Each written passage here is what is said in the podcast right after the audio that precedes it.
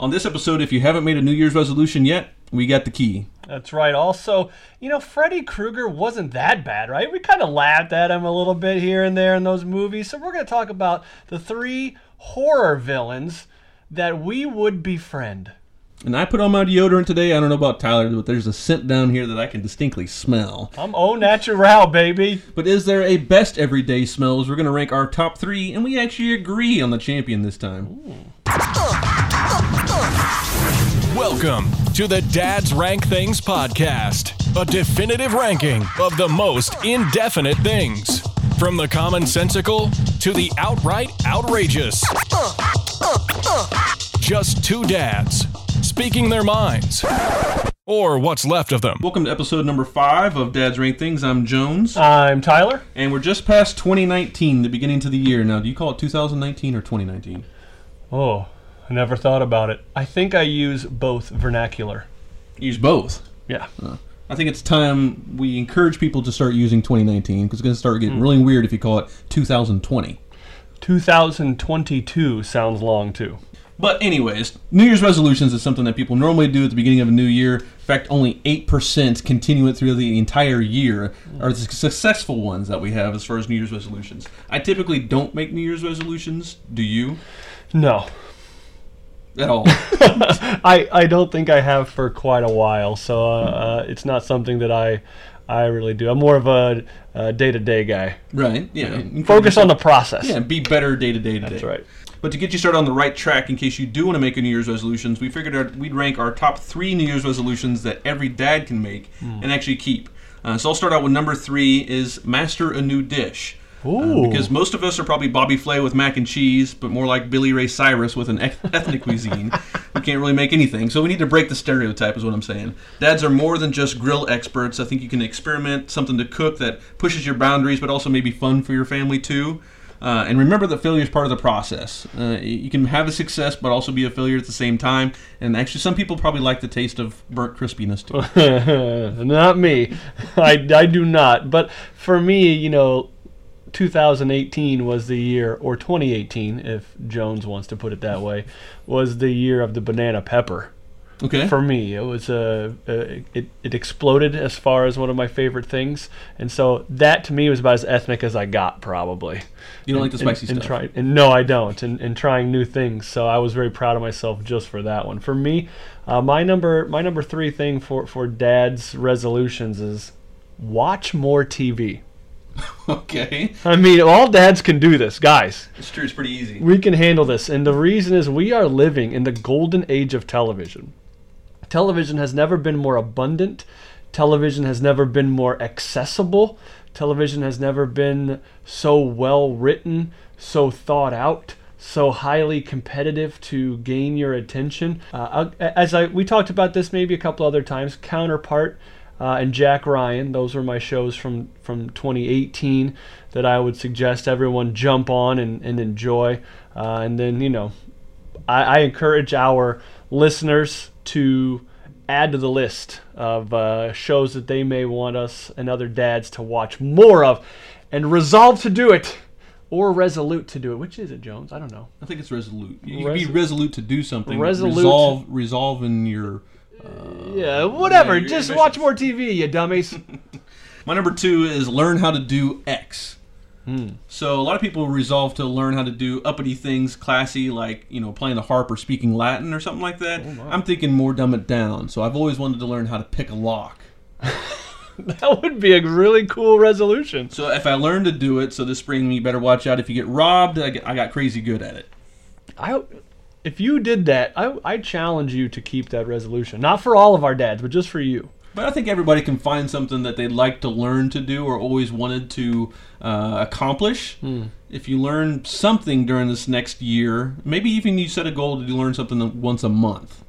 I think we're on uh, going different directions here for our uh, resolutions because my number two is stick to your comfort zone housework. So you're not being ambitious. Okay? No. Don't act like you can do more than you think you can.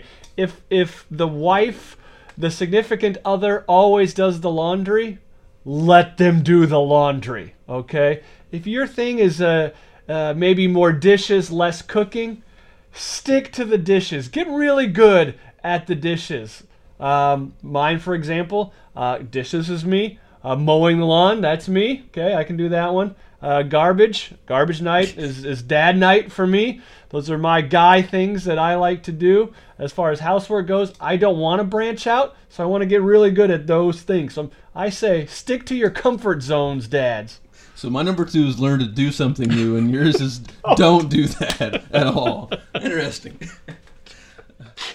We're gonna have to ask, like, who, who are you guys going with on this one? Which who do you favor more here? Uh, my number one, which I think every dad can do too, is spend more playtime with your kids. So this doesn't necessarily have to be, you know, a, a creative effort. But as long as you take away from anything else you're doing, whether that's work, in your example number three, TV, even if you just take a break from doing the things that you maybe you yourself enjoy, but if you spend time with your kids, I think it's it's good. Cut out the distractions. Um, if you're not creative, maybe you can use a website called Google to learn some new things to do with your kids. I like that one, and I'll go a, a similar direction with that. I, I've played um, a record number of minutes in the Barbie Dream House uh, since Christmas Day, so I can say that I'm trying to, uh, I guess, reach your number one. My number one also goes back to the kiddies, and it is to, for all of you dads out there, we need to improve our dad jokes. That's true. I'll agree with that. but you know don't lose them you know so you know when you're at the grocery store and the cashier asks if you want the milk in a bag you can still tell her you know no we prefer it in the carton right? If you're driving with your kids and you see a dead animal on the road all you have to say is well you shouldn't be sleeping there. Right and finally finally you know you have to go back with some classic ones. What did the janitor say when he jumped out of the closet? Supplies so we just have to really get with it and stay with it, but maybe try to get better at our dad jokes. I think the key to a dad joke is finding the right time and the right place to make the dad joke. Yeah. You can't bring it out of nowhere. You can't say, "Hey, let me tell you a joke." No, no, You no. have to come in at the right time. Yeah. Timing, So timing. Is, timing is impeccable in comedy in, in general. But the worse your dad jokes are, the better they work on the older the kid. Okay, you got to follow me there. The worse they are, the better they work, the older the kid. Okay, because, you know, Jones and I, we got young kids. They laugh at anything we say. Well- if we could just say the word poop, fart, or booger, and they're going to laugh. But, you know, you're like 13 years old and you're telling that janitor joke, they're not going to be, they're going to be pretty embarrassed. And that's how you know you did your job. So we all have a, a best friend or a, a good friend that, you know, they're not the best person, all right, but gosh darn it, they're your friend. And that got us thinking, what about all those awful people that just got a bad rap for, I don't know, slicing someone's throat or eating someone's cheek? So basically, we decided we were going to rank the top three horror movie villains that we would befriend. Yeah, I think you need to preference that with saying that they're uh, fictional. They're, they're not real people who have cut people's faces off and eaten them. Well, I don't know who you picked. All right, should we get this started? We should get this started. All right, I'll I'll go with my number three, and I went some really classic names. I feel like uh, so we can all relate to these people. Um, but my number three is Jason Voorhees, uh, and I think my reasons for choosing to be friends with Jason um, is because I'm selfish, and Jason doesn't say much, and I like to be the center of attention. I'm a spotlight hog, and people need to laugh at me and, and look at me. And you know, the only thing they talk about him maybe is his fashion style, I guess. Um, but overall, uh, he doesn't say anything, so we would be great friends. I'll go on the same line. My number three is Michael Myers because if something sketchy goes down, he ain't saying shit. And really, who's going to mess with either Jason or Michael Myers in a street fight? Like that's a, your protector, obviously. Uh, and in case you're wondering about Michael Myers himself, he's killed over hundred people. So yeah, he, he he's he's no snitch. No, he won't snitch on you. He won't snitch. There's no way. Uh, that's a good one. That's a good one. My my number two is Norman Bates. Oh, Uh, and I, the reason I choose Norman is because Norman can be two people. You know, if you need someone that can nurture you uh, and be the motherly figure in your life, Norman can be that. But if you just need like a friendly neighbor type that would come uh, rake your leaves or help you with something in the bathtub, uh, Norman can be that guy. So I think ultimately we deal with a lot of bipolar people as it is. Uh, so I think Norman would just fit in well, and plus he's got both sides of his personality that I could fall in love with. Which one would you prefer? Uh, probably motherly Norman. You think? Yeah, yeah. Would it be a little weird talking to? I think she's less aggressive. True. Is she good at baking? like that. I don't know. Probably cookies. Uh, my number two is Hannibal Lecter. it's, hey, he's never had a bad barbecue, right? he's a master on the grill, an intelligent conversationalist because he's obviously he's a psychiatrist, uh, and he's got a badass name, Hannibal Lecter. So, fun fact about Hannibal Lecter: he was parodied in a 2005 musical called Silence, the Oh. musical. Who doesn't want to hear Hannibal Lecter sing? um, yeah, I, I'll, I'll take a listen to that. I don't see why not. Uh, be, because he's also my number one. I agree. You know, he along the lines of music, he listens to Bach. You know, he drinks wine. Yeah. Um, he reads Shakespeare. You know, if you watch the movie. So yeah, I, I think uh, you all want that philosophical person in your life that's going to maybe give you some guidance. It is a risk maybe with someone that's a cannibal. but he only kills bad people for the most part. Well, what if he disagrees with you on like the Knicks game? Which he finds out that you stole money from your grandma back in 1995. That's Right, you, you mean you're in, you're in trouble. But so hey, that, that's mine. My number one is Dracula. Again, he's classy. wow, yeah, But he's he's like 500 years old, so he's got to have some crazy stories, right? Hmm. If you're single, he's the ultimate wingman. Get it? Because he's a bat. Sometimes he's got Dad jokes. wings. and you know he stays up all night so he can party. That's right. So my number one's Dracula. Good choice. Good choice. You guys wouldn't go to the beach too often. Probably not, but the nightlife would be killer. Another dad joke. Oh God. Sorry about that, Jonesy bratwurst for lunch. There's some really bad smells that we all know, and we smell every day probably in the bathroom. But what are some everyday smells that are pretty good? And we're not talking about food or flowers because everybody's top 10 would probably be like bakery, croissant rolls. The grill, or- lasagna. yeah. So, what are some everyday smells for a man that are really, really good? My number three might surprise you leather. I get that. That surprised me. as a kid, I used to seriously sit down and like huff my baseball glove because I hmm. love the smell of the leather. Nowadays, it's like leather furniture, belts, hmm. wallets. There's some of the everyday items that have a masculine scent to me. I guess I don't mind that smell. But you There wouldn't were seek wor- it out. there were worse things you could be huffing as a child. That's true. Besides a baseball glove. I mean, I had my head right in the gasoline. So, I mean, you you know, I definitely like that. But uh, my number three is pre-rain, post-rain. Yeah. There's that smell in the air when the rain is coming down somewhere and the wind picks up and blows it, and you know it's going to happen, and it hits your face. And there's a lot of people that hate rain, and there's a lot of people that love rain. I don't like driving in the rain, but I love rain. I love watching rain. One of the one of the, my wife will admit to this too. One of the things I don't like about my house now, I don't have like the front porch with like a porch swing or something like that because I'm a big rain watcher. Yeah. That's a big thing for me. So pre-rain, post-rain smell. I like storms too, and I do like the smell of rain. Um, if they made a scent that would smell like rain, do you think it would attract you to buy it? No, because I don't think you want your house smelling like that. That smells um, a little musty. Uh, my number two might be a little bit musty too, but it's, Oh, here we go. It's money. oh, okay. Now, is it the cocaine that's on 80% of bills that makes it smell good?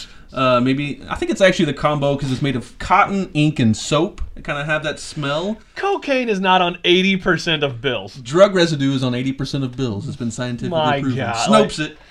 Um, I think, personally, I like the fresh stuff from the bank. But maybe it's a psychological thing, too, that you have money so it makes you feel good. You're high on your own supply, basically. So when people ask you your favorite mu- your favorite uh, smell, do you say mint?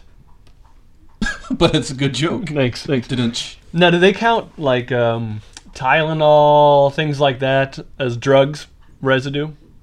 Uh, I think any powdery substance. Mm-hmm. Now, I did read about it because uh, money goes through counting machines, Mm-hmm. and only a minute amount of drug residue qualifies as drug residue. Mm-hmm. That's how it's spread. So it's not necessarily your dollar bill was used to snort cocaine, but it was passed through Well, money mine counting mine machine. were, yeah, but you're talking about in general, right? In general, yes, Okay, for non-cocaine addicts. Good. Mine, I think, uh, my second one came from just years of me, you know, being a lazy dude. So my second one is uh, fresh clothes. Fresh, yes, and emphasize fresh. Yes, because not clothes in general. It's definitely not my clothes that have been on the floor. Fresh clothes, you know. Uh, as I said, I'm not a laundry guy. You know, that's uh, not one of my normal household chores. So when I can get that uh, fresh sweater, that uh, you know, fresh T-shirt, even for me, I'll take it because I definitely have been used to like you know the skank smell of college or you know whatever being a bachelor and just smelling things that you pick up off the floor and like. "Eh, you could put some body spray on this and make it work, maybe. All right, my number one might be your number one too, but fresh cut grass. There's something innate dad nature to love the smell in your olfactory glands. I think makes you feel proud, even though you didn't perhaps mow that lawn. If it was somebody else, you just you feel proud.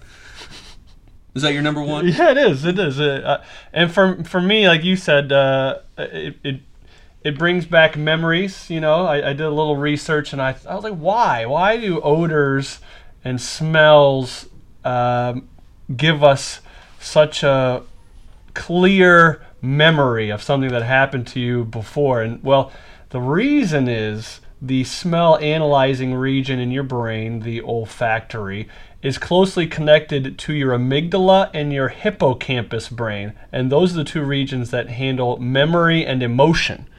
So not only could it bring up memories for you, but it also will lead you into being maybe some more emotional uh, feelings about those said smells. I have a really emotional hippopotamus in my brain. That's that's for sure.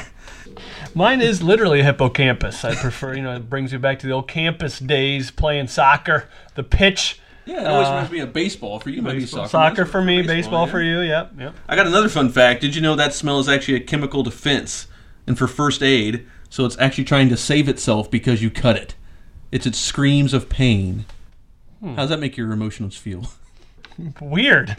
Agree or disagree? Let us know what you think on Facebook at Dad's Rank Things and tell us what you want us to discuss next.